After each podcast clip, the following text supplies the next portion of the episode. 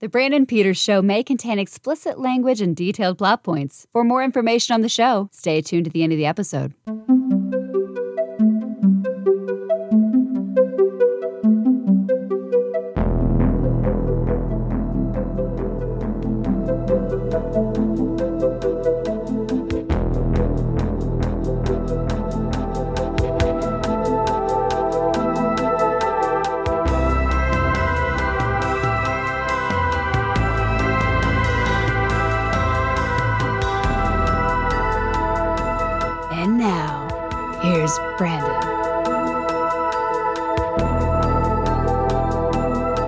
Back to the Brandon Peters Show, and welcome to the first of a series we are calling Products of the Panic. Today, featuring a discussion of the 1989 documentary uh, Hell's Bells The Dangers of Rock and Roll.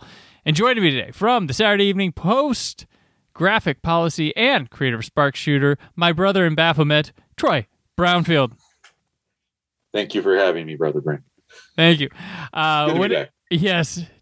Uh, when it comes to uh, these things, uh, satanic panic things, I'm utterly fascinated. But I consider you, Troy, to be like a hist- when you have like historian under the thing. I would I would consider you an expert. So there's no other person. I I I pitched this series out to you with you in mind. Totally, I'm like, hey, you want to do satanic panic stuff, and it's become this. It kind of didn't. We kind of didn't have it, but then I'll, I'll talk later. But like something happened. I'm like, this is what we'll do. Um, Yeah. in this first of our series. It, it's you know, get me to talk about satanic panic stuff is kind of like the podcast equivalent of, hey man, you want to grab a beer? Yeah. Um, so, but but yeah, and uh, actually, I have to say, um, we're recording this in November, but I did wear the jack o' lantern shirt because you and I also have a history of doing Halloween episodes. Yes, we do. WNUF, Mr. Boogedy, and so forth. And I'm like, okay, well, I didn't do an actual Halloween episode, but it's close enough. I'm gonna, you know, Close enough. Yes. represent our, Right our after. long-standing affiliation. there we go. Of course, of course. Um, the Satanic Panic is you and I, no strangers to talking about it. The uh, my previous program called Cinema Cavalcade had a couple episodes of that, including um, something that would qualify in this category: the products of the panic, uh, Mazes and Monsters TV movie Yeah. with Tom Hanks about the Absolutely. dangers of Dungeons and Dragons, and Troy goes over a lot about the background and the history, a short history of the Satanic Panic within that episode. But Troy, for those uh, coming in who might not know what the Satanic Panic is, you want to give a brief rundown of this Yeah. insanity. I'll, I'll try to do the uh, TV guide slash Twitter version of it. There, it- Remember, remember it like Michelle does. yeah. for those that don't know, um, you know the the moral panic. Let me start there. Mhm. Uh, there have been a lot of different moral panics throughout history, you know, going back centuries. And you know, they had a Greek one about music centuries ago, which is actually referenced in this video we're going to talk about. They had, um, you know, in the 50s, it was juvenile delinquencies and comic books and all these different things. And in the 80s, it was the satanic panic. And there are a lot of cultural forces that made this happen toward the late 70s, but there was a kind of a decade long freak out that all of these different things, be it horror movies or heavy metal or Dungeons and Dragons and different things, were feeding this rise of Satanism. And there were some books that were associated with that that made people think that the devil was under every bed and all of these different things were were happening. And it, and was it isolated it would have been a thing and burned out. But throughout the course of the decade they all got rolled together. In some of these books and talk shows and it really is concurrent with the rise of the sensationalistic talk show in the 80s that kind of fueled it. And so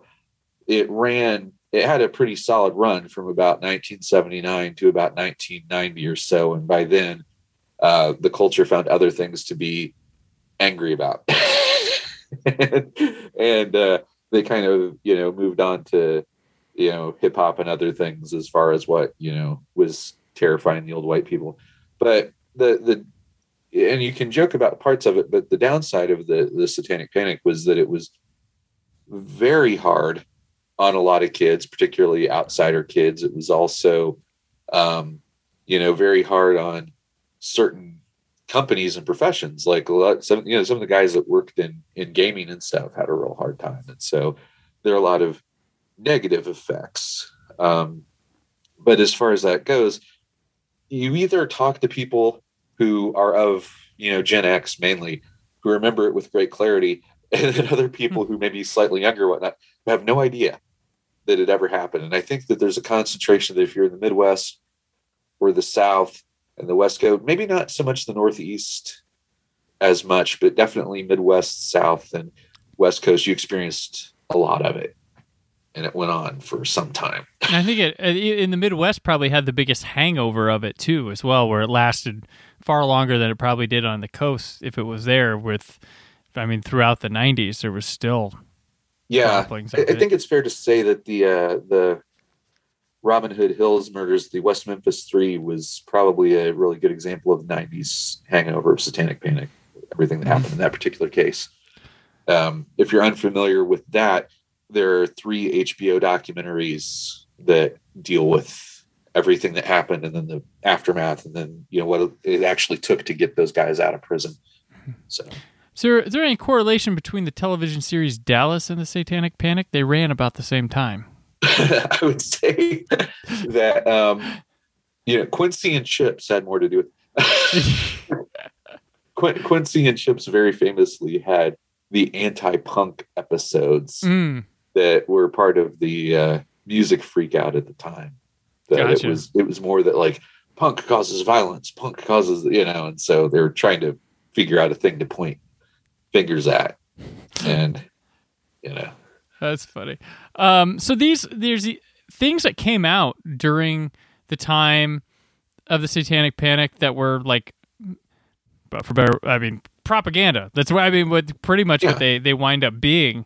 Um, that this series um, is going to be consist of like these kind of uh, documentary these movies and such that were products of that time. Like something I would I would consider something what what would you say like the Amityville horror would even be something you could flip into uh, that time, even though it's a little earlier, but um, it fits into some of the the popularity buying into all that. Yeah, I, I think that you know you've got a what there was a seventy seven book, the seventy nine mm mm-hmm. film, mm-hmm. and you know that seventy nine slot it, it fits and right, you know, even though the movie doesn't include you know Ed and Lorraine Warren by name, right, it does have a Rod Steiger's priest character, you know, kind of like discovering evil really does exist, and mm-hmm.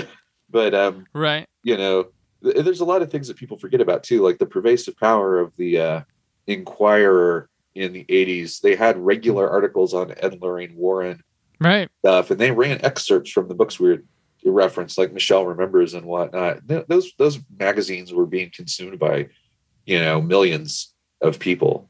You're at the grocery store checkout lane. That's where yeah. people. There's the, the Acquire. The was it the Star? Yeah, is that one of them? yeah, yeah, and all sorts of like the Bat Boy thing comes from this shit. Like it's yeah, all sorts of stuff that you wouldn't believe people would believe. But I mean, looking if you're questioning stuff about the satanic panic, the best comparison is QAnon right now, and yeah. look at like, oh, you know what? Believe? Oh my god, I can't believe people believe this. That was the QAnon of the '80s. Was, yeah, the, the, the QAnon is the uh, 2020s reboot of the satanic panic, because and you know, without going too far afield, since, since this is kind of the introductory episode, we can. Yeah. but the similarities between um, the QAnon pedophile blood drinking story thread and the things that happened or that were alleged but didn't happen in say the McMartin trial in the 80s are the same story. Um, they are they are very apocryphally the same story, and there have been a lot of articles in Slate and other publications that have tracked how elements of McMartin were lifted and installed into the QAnon conspiracy. Basements. Because, yeah, basements when there's no basements. yeah, and that's happened twice. mm-hmm. you know the the Pizzagate thing and the McMartin thing were both they're both alleged to have abuses going on in basements from buildings that had no basements. They're built on slabs. It was just literally not a basement. It wasn't like there was one hiding under the slab. It was ground. right. it was, it, and and the the similarities are you know just because you can't see it doesn't mean it's not there, Troy. Yeah, right. Doesn't mean it's the similarities are by design. It's a you know it's a feature, not a bug. Mm-hmm. And so yeah, people people crazy. Um, so this this first piece we're going to be discussing is Hell's Bells, The Dangers of Rock and Roll. Uh, it's directed by Eric Hollander and Eric Holmberg, Holmberg who also hosts. Uh, Hell's Bells explores and examines ideas of seeming Satanists and occultists looking for parallels within the world of secular rock music. It's a five part, three hour documentary. yes, we watched the whole thing, both of us. Uh, it reminds me of the Porky's line. I sat through every disgusting minute of this twice. twice. Um, I want to first send a huge thank you to my uh, old space show co-captain Jim Dietz, who uh. sent this my way when I was telling him about uh, what Troy and I were going to be working on. He's like, "Have you seen Hell's Bells?" I'm like, "Like ACD." He's like, "No, no, no, no, no, no. Hang on." He's like, "I caught it on Twitch one day." I was like, "All right," and yeah, he sent it my way. It's on. Uh, you can find this on YouTube to watch. It's on archive.org. So that's why I don't feel guilty telling you it's on YouTube for free to watch because it's on archive.org. Um, and you can listen to us talk about this and go, "What the fuck?" Or you can have the "What the f-" look on your face and come back and hear us discuss it. If you want to spend three hours, yeah, diving into this whole thing. Uh, it's it's produced uh, uh, by Reel to Reel Ministries. Yeah. Real as in movie real to real as in actual life thing ministries. So, uh,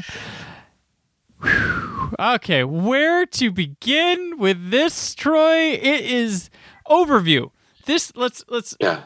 This this is the perfect example to me, and because I watched it in a three-hour succession, all five parts together. I don't know how it came I don't know if it came as a five hour thing when it came, or three hour thing when it came out, or if you got it in VHS installments. Anyway, this is a shining example of if I keep talking and just pulling bullshit out there, you will believe it. Uh-huh. Like, just there's out of context quotes. There's sure it came from the Bible passages. What Bible? I, I don't know. There's a lot of just I, I, just keep talking, keep talking, keep talking, keep talking, keep talking. And while it says rock and roll, I think it just means pop music in general or whatever's popular because yeah. they they consider Madonna rock like he- hard heavy metal like yeah. Okay. It, it, you know the the five parts they play as if they were timed out for you know um youth group, teen Sunday school, that you would mm. watch it in a series and you know discuss. That's that's the vibe I got. And okay. um, once in my teens, I even saw similar videos, kind of hoping this would be it because I don't know, but they actually that one included video with the very obscure punk band uh, Warlock Pinchers. Mm. And the funny thing was at the time um, that tape was going around um, like at least my group of friends. And my friend Terry actually wrote those guys, and they wrote back, and it was hilarious. They were they were oh. hilarious, and like they sat down to do an interview with this thing just so they could be assholes. And I, I, would like uh, maybe I'll find that video as we're having this conversation because it's very much in the vein of of this. But um, they they had a song that um, you know, had a cheer in it that was like S A T A N, Satan is our friend, power of evil, dirty word, Satan, Satan, Satan. And like they were really like being, you know, they were screwing around. but it was totally within the bandwidth of this. Yeah. And and it was pretty I remember at the times like, have anybody ever heard of this? And I'm like, me, I've heard of it. How do you heard of They write my friend. but uh but this this whole vibe um, that you know it's a very every every installment starts out with this kind of earnest presentation like you know we're very concerned for you. And then it goes from like maybe a place of hey you know when you're listening to a, a band like venom and they're talking about like human sacrifice and so forth or are you sure you're okay? And then it goes so far afield in everything. It's like by the way madonna. By the way they spent a lot of time on prince. And and when they brought they when they bring whitney houston into it poor whitney. Oh So- God, Uh, there's okay. So there's the part with Whitney Houston, and they're like, she may be uh, whatever on the outside, but and then they the look at these pictures. music they said. Look at these pictures, and it's one of her just like sitting there like this, and it's just like that. Her shirt's up, her T-shirt is up a little, and you can see her navel. yeah it's the cover for whitney it's the cover for her Yeah. second album It's it's the most harmless picture you've ever seen. And like nuns don't dress as clothed as she is in this picture, and they're all like, "Wah!" Yeah. Yeah. It, it, it- you know, I, I mentioned this off uh, camera to Brandon, but one of the most distracting things of the whole bit is that this Er- Eric Humberg dude um, sits at an angle the entire time. And it's it, to the point of distraction. You know, it's yeah, it's like three i was i was starting to feel concerned like wow am I, am I in my head am i making fun of this guy and he's got like a bad neck or something? But at the very last scene he finally sits you know looks straight at the camera. But you know i don't understand that was he trying to seem kind of informal like he's like hit, it's like, hey kids, like he'd pull the Yeah. chair backwards and be like, hey, um, so you listen to satanic music um it's yeah, it, it's the whole presentation is very weird. The other another thing that bothers me in a 2020s context is the music clearances on that. You know, they didn't pay for anything. well, no, that's the thing. I was gonna say, I was like, for all these evil bands that they have concert clips, music video clips, interview clips, behind the scenes clips, and using the songs, were they paying these evil bands to use them? Like, you're funneling Satan if you are. Yeah, But I that that kind of baffles me. I, I figure that at the time it was made, it was probably there was like a, a fair use shield that they were hiding behind for like education purposes or whatnot. Hmm. That those rules tax have exempt bullshit. Yeah. those those rules have changed a lot.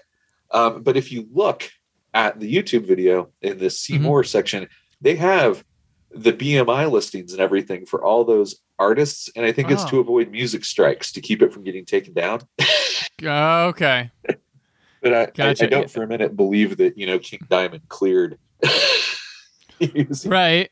anything Yeah. Mercyful Fate. Or There's a lot you and um it's also serves as an inadvertent advertisement for some bands I'd never heard of. It's like, oh, Oh. well, hmm, they look interesting. Cool album cover. that's one of my big takeaways from it was you know it's 1989 you're a kid in iowa you you've heard of guns N' roses but have you heard of Siouxsie and the Banshees have you Yes. have you, have you heard of bauhaus and What? yeah And the funny thing is, is like watching this, like, look at this awful stuff. I'm like, this, this is kind of cool looking. Like, who would be like, they they mispronounce a lot of bands and musicians names to the Mhm. hilarious effect and oh uh, yeah, you know which i think is pretty great which is you know like there was a research room that was writing the script and handing it to it it's like how do you say this oh don't worry about it and the slander is off the charts in this. it's Holy shit! They referred to Madonna as an ex porn star. Yeah, that really struck me. And I was Yeah. like, what? if if That's- you don't, th- that that goes to the exaggeration of terms. Like it's it's kind of a rhetorical, you know, device. Um, I I'm saying this like to potential audience members, not to you, Bra- Brandon, because you know. what I'm talking about. Mm, yeah. but when, when you're setting things in in rhetorical strategy and you're trying to provoke a response to the other one, you'll exaggerate the terms. of Madonna, it is well known that when she was starting out, there are two things that were known about Madonna. One is that she was the first drummer for the band The Breakfast Club. And second is that she posed for nude photographs that ended up being published in both Playboy and Penthouse later on after she got famous. Mhm. They appear to be alluding to those nude photographs, but there is a really big marathon of distance between they took pictures of me naked and porn star.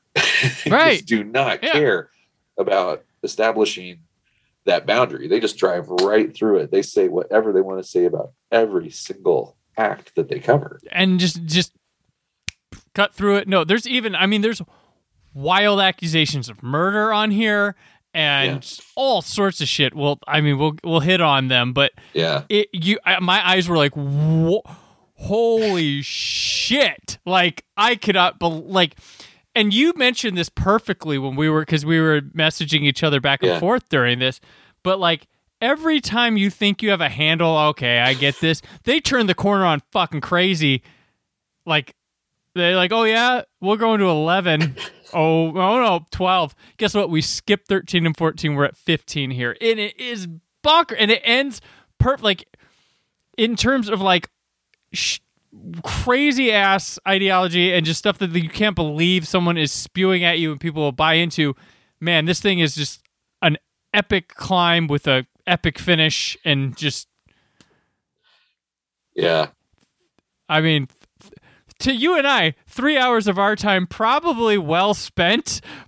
To some others, I don't I don't know, but um we do so with this we do open with this big ass disclaimer before Eric Holberger whatever if he's not going to pronounce people's names right whatever um where he's like uh I hope and pray you'll get something good even life changing nothing personal is intended I'm not oh this is uh, I'm not going to bother to take time to cite my sources Right.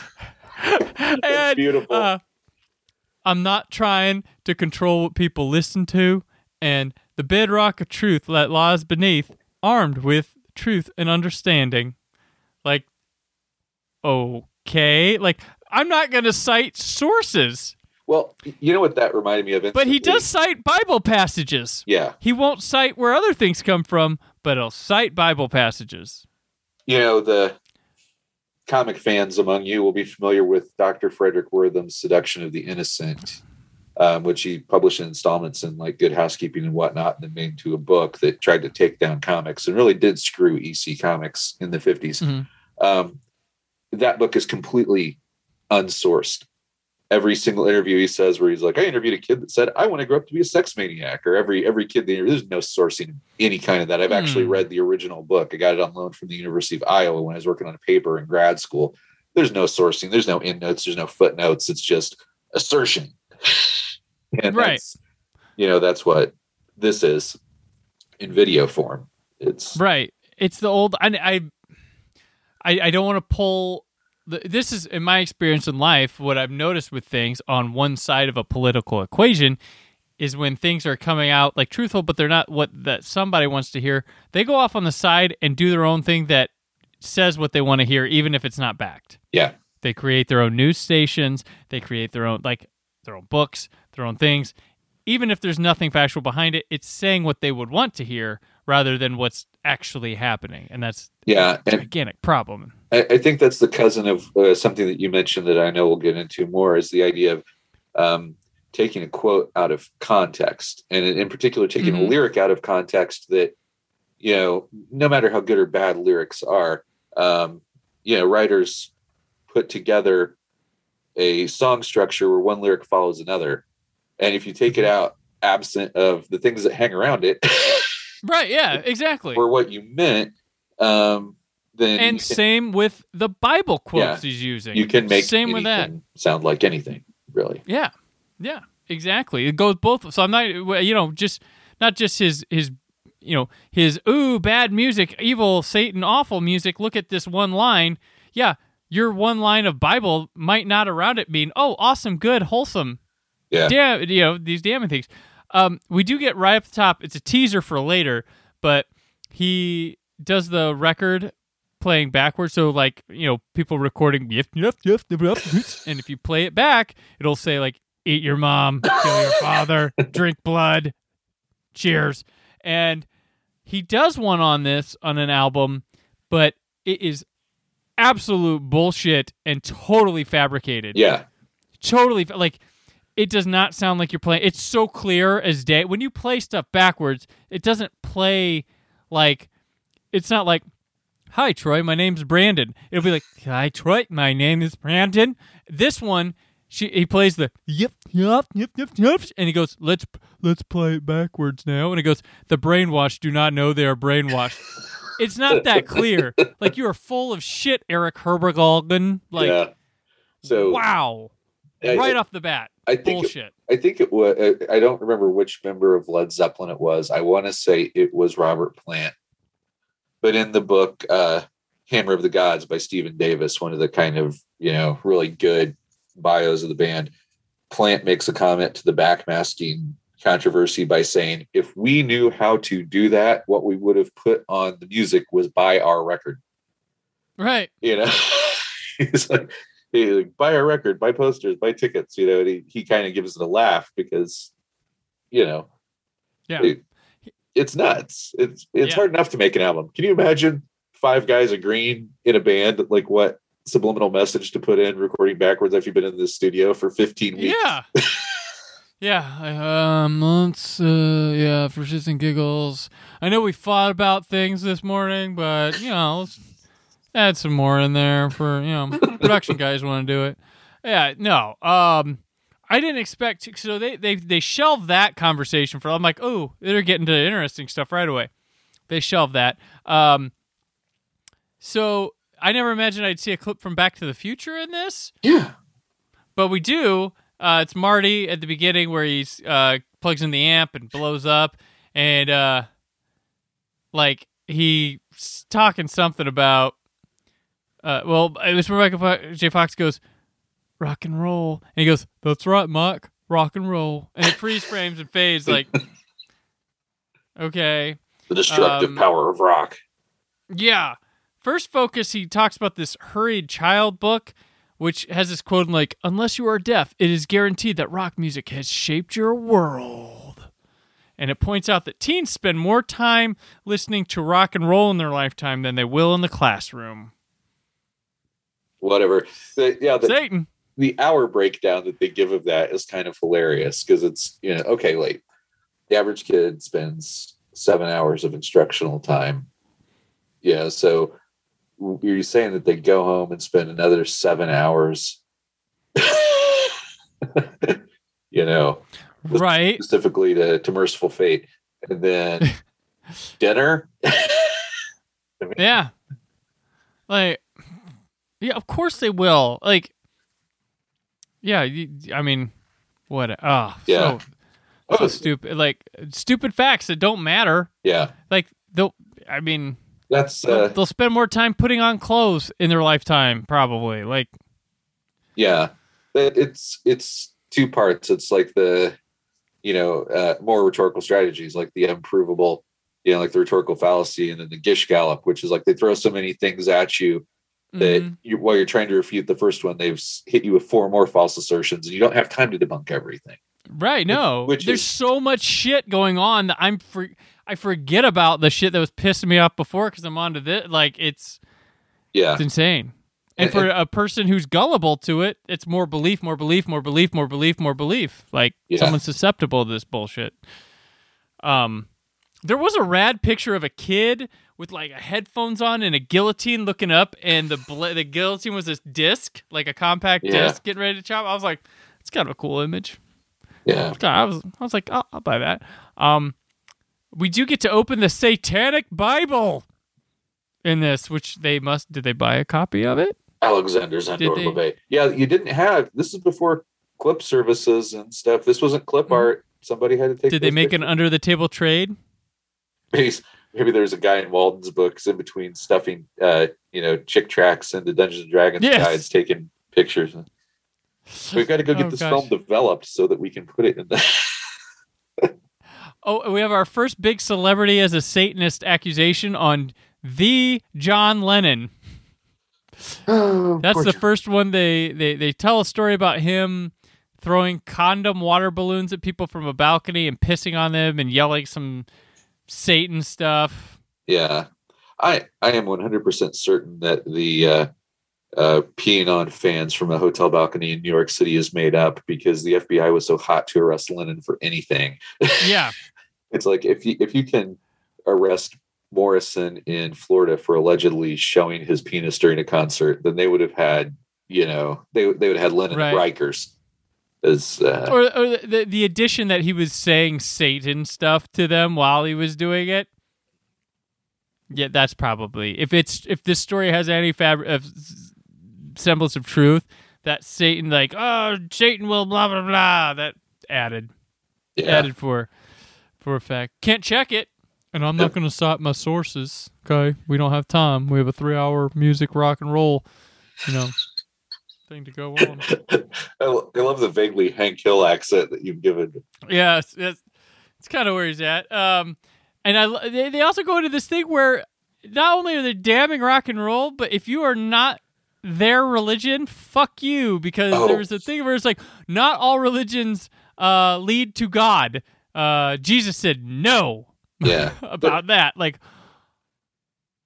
wow. yeah. There, right. there is some, you know, if you just kind of stop and look, there's some insanely racist stuff and some, you know, there's little notes of anti-Semitism and because they're talking about like well all re- there's like all religions lead to the same path. And they're like no no they don't.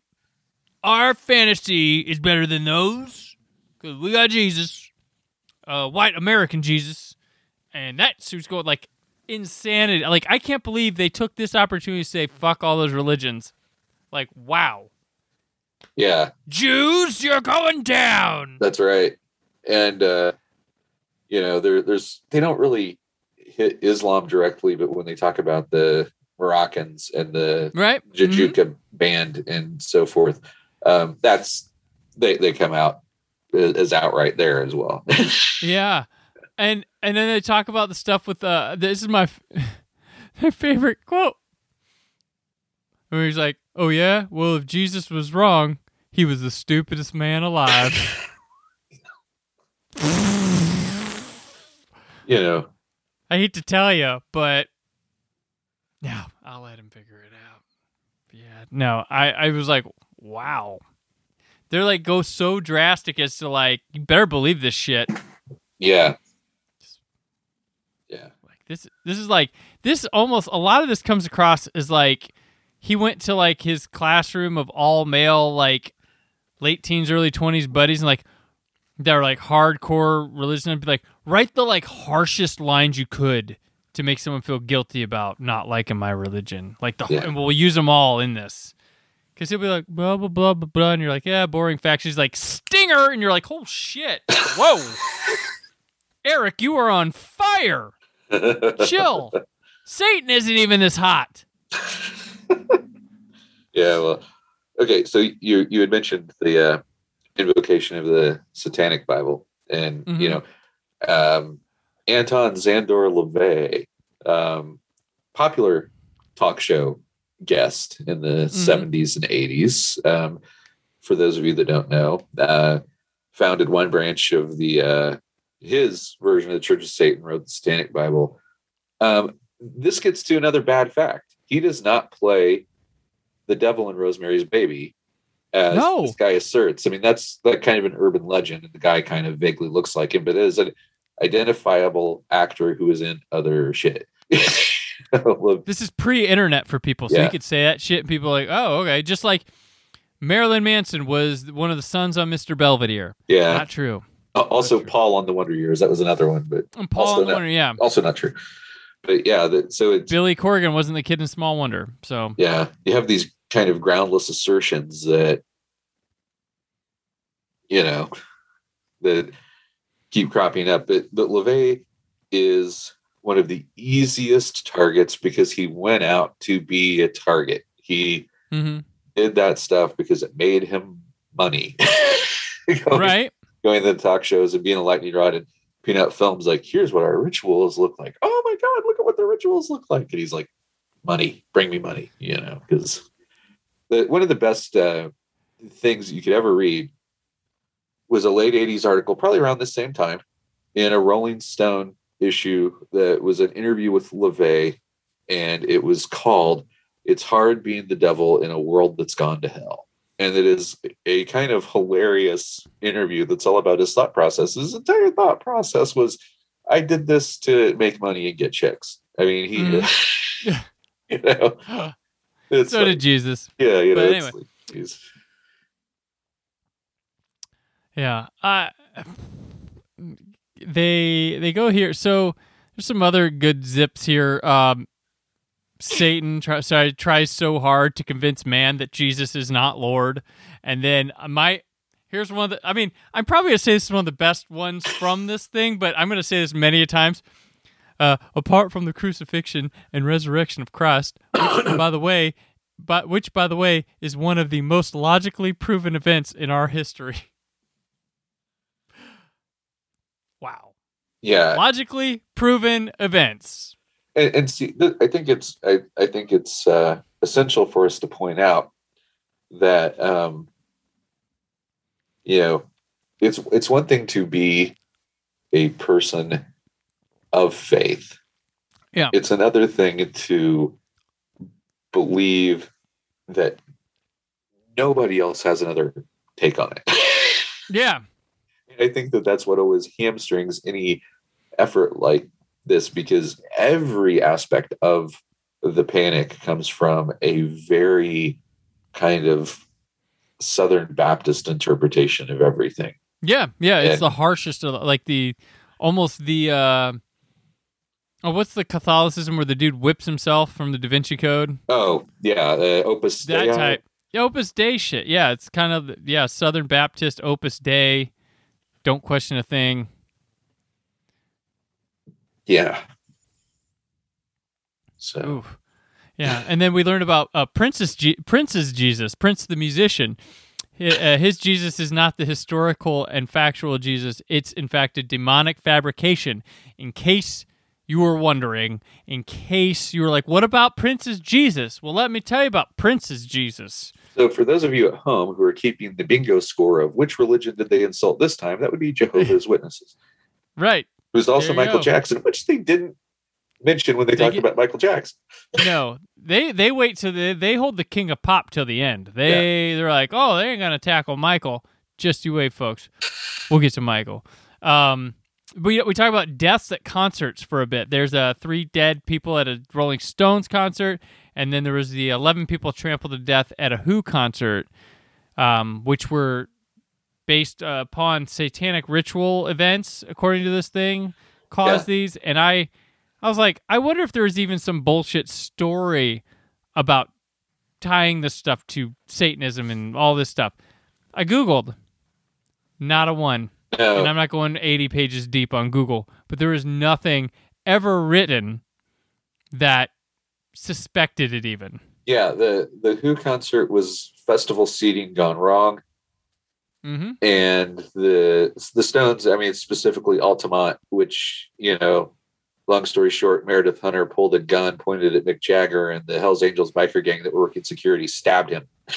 Mm-hmm. and and then like two other people in, in you know related violence but you know the, these are things that were very cause and effect they were they were earthly explanations Right. were- yeah, Yeah. which and the the who incident killed festival seating in a lot of Mhm. venues for a long time because you know they didn't want that to happen again and Right. Yeah. Yeah, just all that shit. Um, we we get into piercings and self mutilations. Um, is what um, and we as we we segue into the punk rock portion Yeah. of this, uh, which um, did you know, Troy, that punkers are kind of innocent. Um, in, in this whole thing, uh, sadly, sadly innocent. Uh, they have no idea they're contributing in ancient satanic rituals. They No. do it, but they don't. They have no idea they're doing it. Just not a bit not the yeah like like it just to me in this video like it's like um like just concert going is raising satan like you're like that's yeah i bought a ticket to go see enya all right guess i'm raising satan like yeah what? Like kenny g's coming to town. Let's go raise hell. Like It- no like what? It, it is the everything of any type is bad.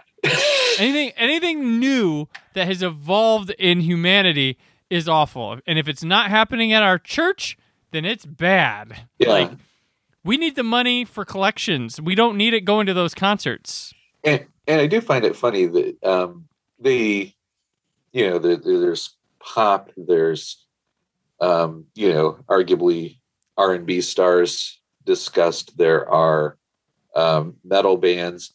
There's goth stuff, which they don't call it goth, even though we'll- we'll Right, right.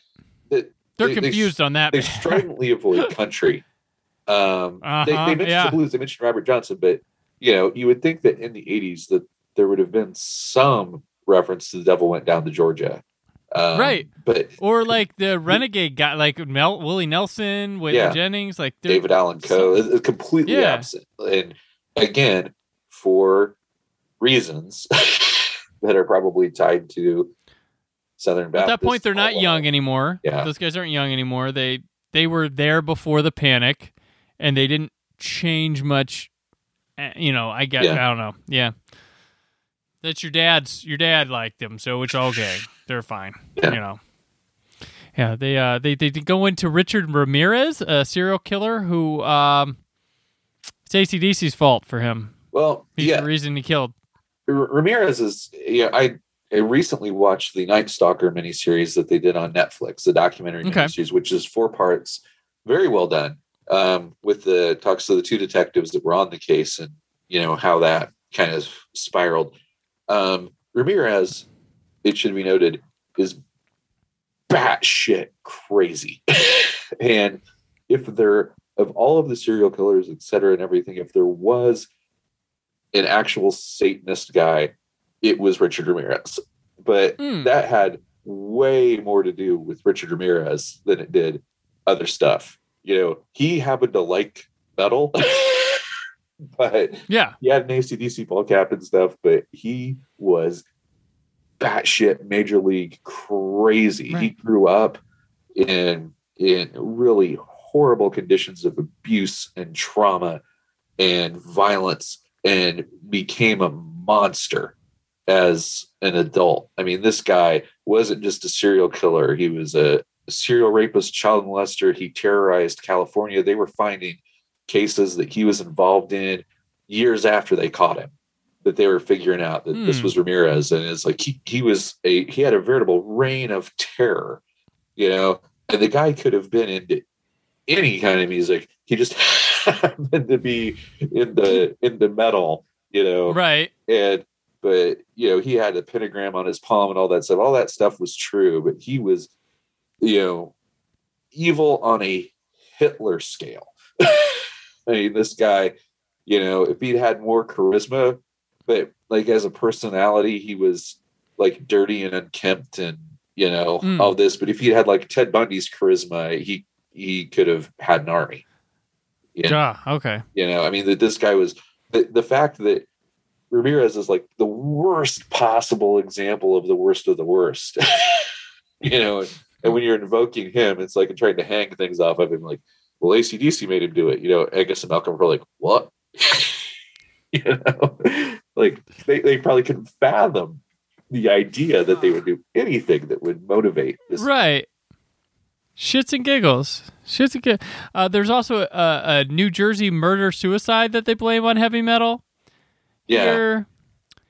Uh, and that one, man, they really like. It's some kid Yeah. who does it, like a young, young, and not like some teen, like a, maybe a little younger, and they like have a stretch to time. Like he had posters in his room, and he listed like, and then they they even come back later in this and be like, hold on, hold on, this fits our fucking one from earlier, I think. It's like, Yeah. well, Yeah, that I think the kid was maybe eleven. I, I, to be honest, I don't ever remember hearing of that case before. yeah.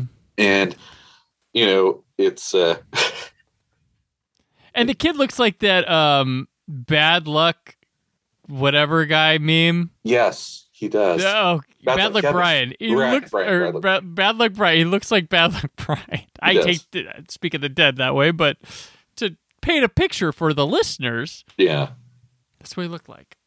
It- uh, it, it's it's you know it's a horrible story, but you know, part of part of this part of any panic is to look for a reason to ascribe behavior, and Mm-hmm. um, you know that's why they they they frequently mention teenage rebellion and so forth. It's like my kids won't listen to me. They want to stay out late. They want to listen to music I don't listen to. Why is that? Oh, Satan.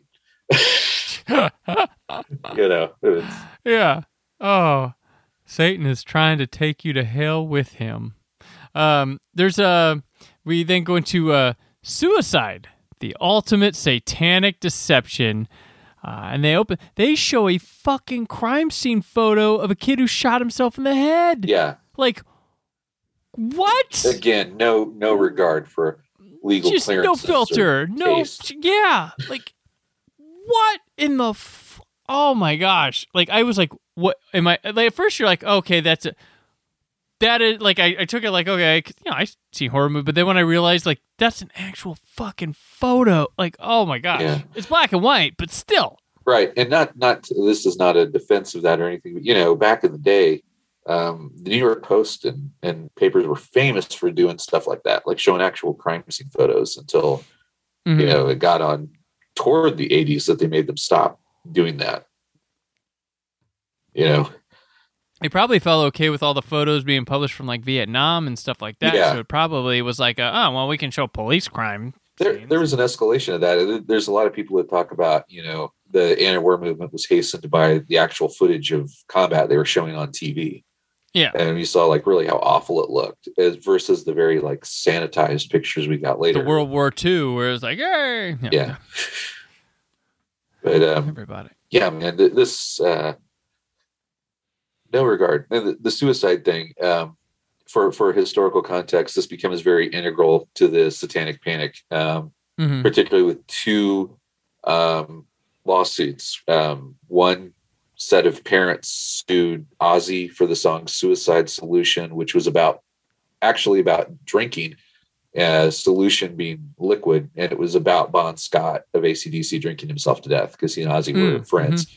And then um, I think I can't remember which uh, Judas Priest album it was, maybe British Steel, where the uh, two kids killed themselves. The parents said it was because of the Judas Priest record. Both of these were trials that lasted throughout the end of the 80s. Both of them wrapped up around 1990.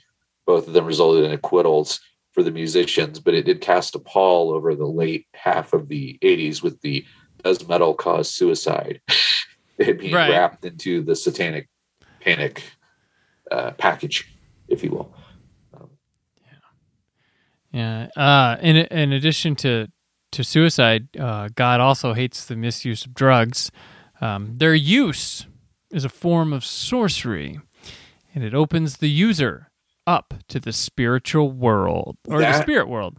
That Why is that a bad thing? that particular passage of dialogue is paired with the cover with the logo cut off of a D&D manual.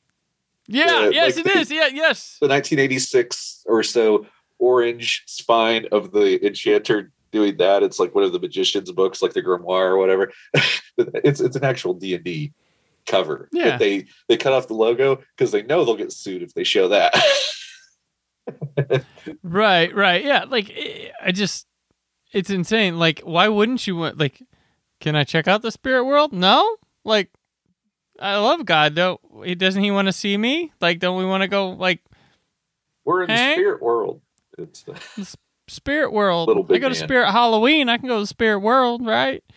Like this God like man does he sound like a bastard. Like Satan kind of sounds like your buddy. Like God sounds like he just wants to fucking punish you and be strict. Like Satan's like, "Eh, want to smoke some pot?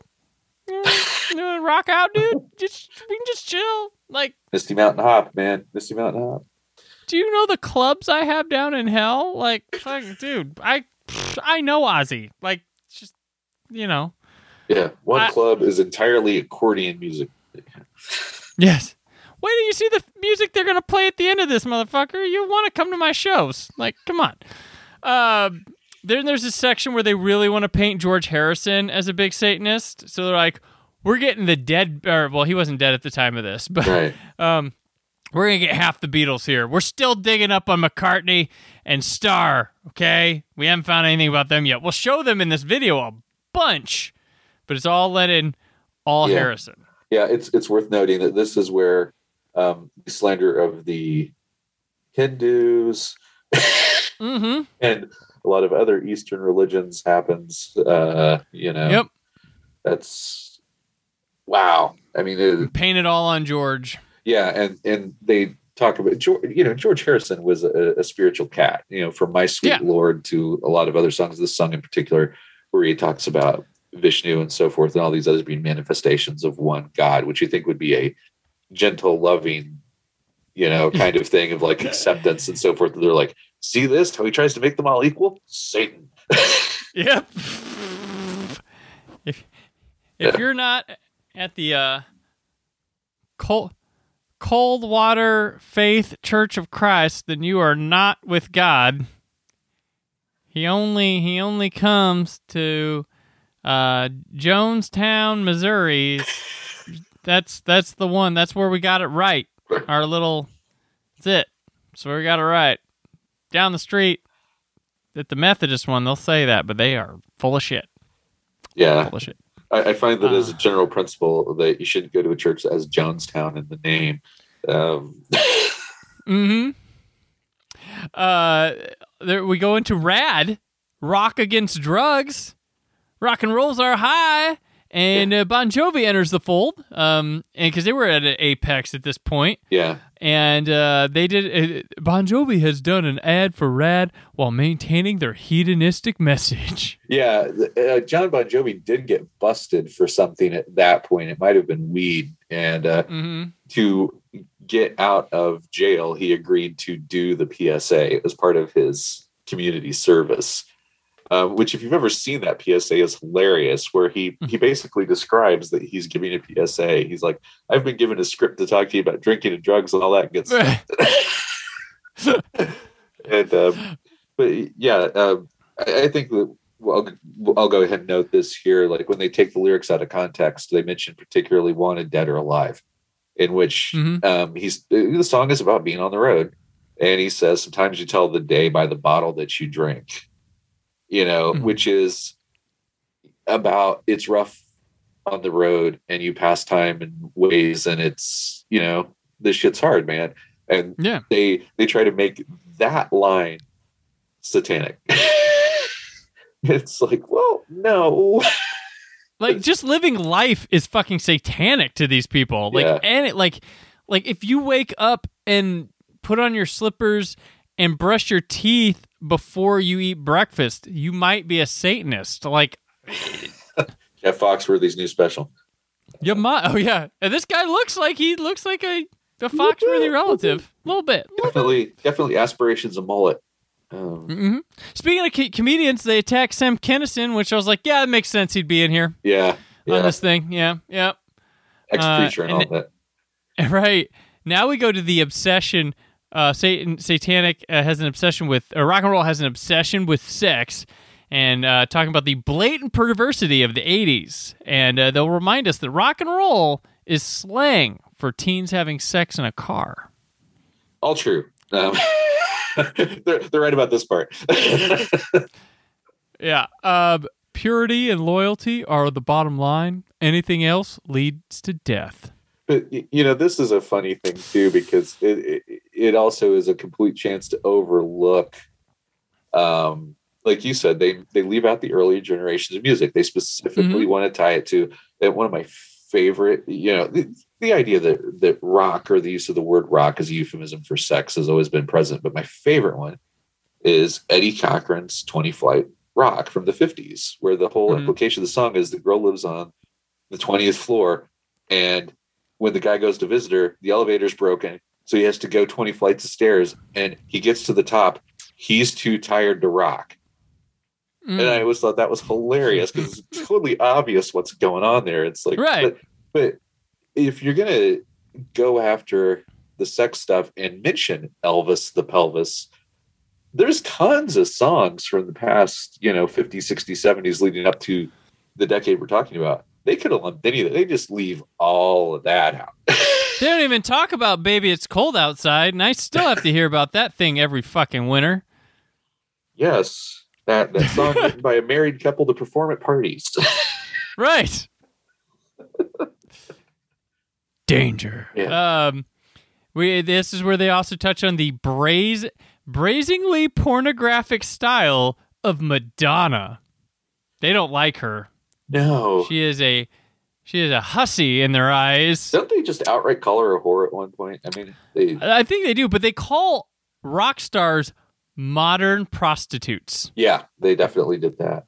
Like okay. Um and I also never would have thought of the Bangles as satanic, but they're pinned down here. Um and you know what though? That Susanna Hoffs is I've I've assumed is a vampire for years cuz she has not she's aged she looks better. Like she's aged very well. Yeah. Um but she is in the Julia Louise Dreyfus class of vampire potential vampires Yeah. for me. Well, first of all, the, I like the Bangles. I think they're an underrated band, and they, they Oh, use, very. they Yeah. use a clip from "In Your Room," which I think is a great song. 1989. It Mhm. would have been brand new at the point Yeah. that this video was made, but um, you know, "In Your Room" is an actual sexy song. That's you Mhm. know, if you lyrically, it's a flirty song like written from the point of view of a girl to her boyfriend that is it's a cute flirtatious song that also rocks and has some 60s influence with the sitar and everything it's a fun tune really Mm-hmm. Oh, no, like a really sure. good underrated song of theirs and i'm like man you're gonna hit that you're gonna Yeah. like i guess i guess people in a committed relationship can't be flirtatious with one another because that's Right. Uh, also uh, they also they also touch on Bananarama here, um, Venus, which we'll be talking about later in this week. Um, yeah which that song isn't even theirs. No, it's Shocking Blue, which uh, they were Swedish, right? They it's Something like, yeah, 1972 ish song. Um, kind of rockabilly ish. yeah, kind it- of. It's a very early 70s Mhm. rock tune, but you know, straight up the the the ladies of Bananarama never looked better than in that Venus video when they're vampires, Oh, yeah. and devils, and everything. It's a great video and great remake. It's, Mhm. it's yeah, it's, yeah. More people know that than the original, so that's your sign of yeah. Doing but that. but it, it's it's one of those things when it shows up, it kind of makes me sad. It's just like, oh, they're doing that too. They're doing it, you know, and it's like, and they know that. I, I think there's an element of of salesmanship to this. Like, at the end of the day, like these guys are trying to move videotapes, right? And if Yeah. everything is, you know, King Diamond and Mercyful Fate, like they don't know who they are. but Right, right. like the adults to buy the tapes if they see like Prince and hmm Banana Um, and stuff. I, I you know the uh, this was a point in the the the thing where I I stopped and I wrote a note to myself. I was like, "There's a lot of cool artwork on display in this, which I'm sure wasn't the intent Yeah. of this documentary." Because I was like, "Oh, that's cool. That's awesome." Yeah, I go I go back to our mythical teenager in Iowa. You know, they got exposed to so many cool bands with this. Right. You know, Oh, and now that they move from uh, the women, they move to uh, George Michael, and at this point, this is 1989, and I'm like, "Ooh, if they only knew more about Mr. George Michael at this point." yeah, and you know they kind of highlight the uh the in, the spoken word intro to the uh, "I Want Your Sex" video where Yeah, and they're really obsessed with father figure. They come back to it later. They like hit it here, and then they go back later. They're like, they're all about taking down George Michael. Um, and, and I think you know it's funny too because in, in the in the context of today, a lot of people I don't think realize how huge George Michael was at this. he's a phenomenon. Like, Yeah. yeah, is you know I mean he transitioned fairly seamlessly from Wham to solo think- artist to massive solo artist. And I think at this point they were basically considering like I think he was Wham. Like there was Yeah. like at, at the towards the end. Well, towards the end it was a lot of him too. But like he was able to just like yeah, it was it went from Wham to George Michael. Like well, yeah, rather than just a big step. But yeah, yeah,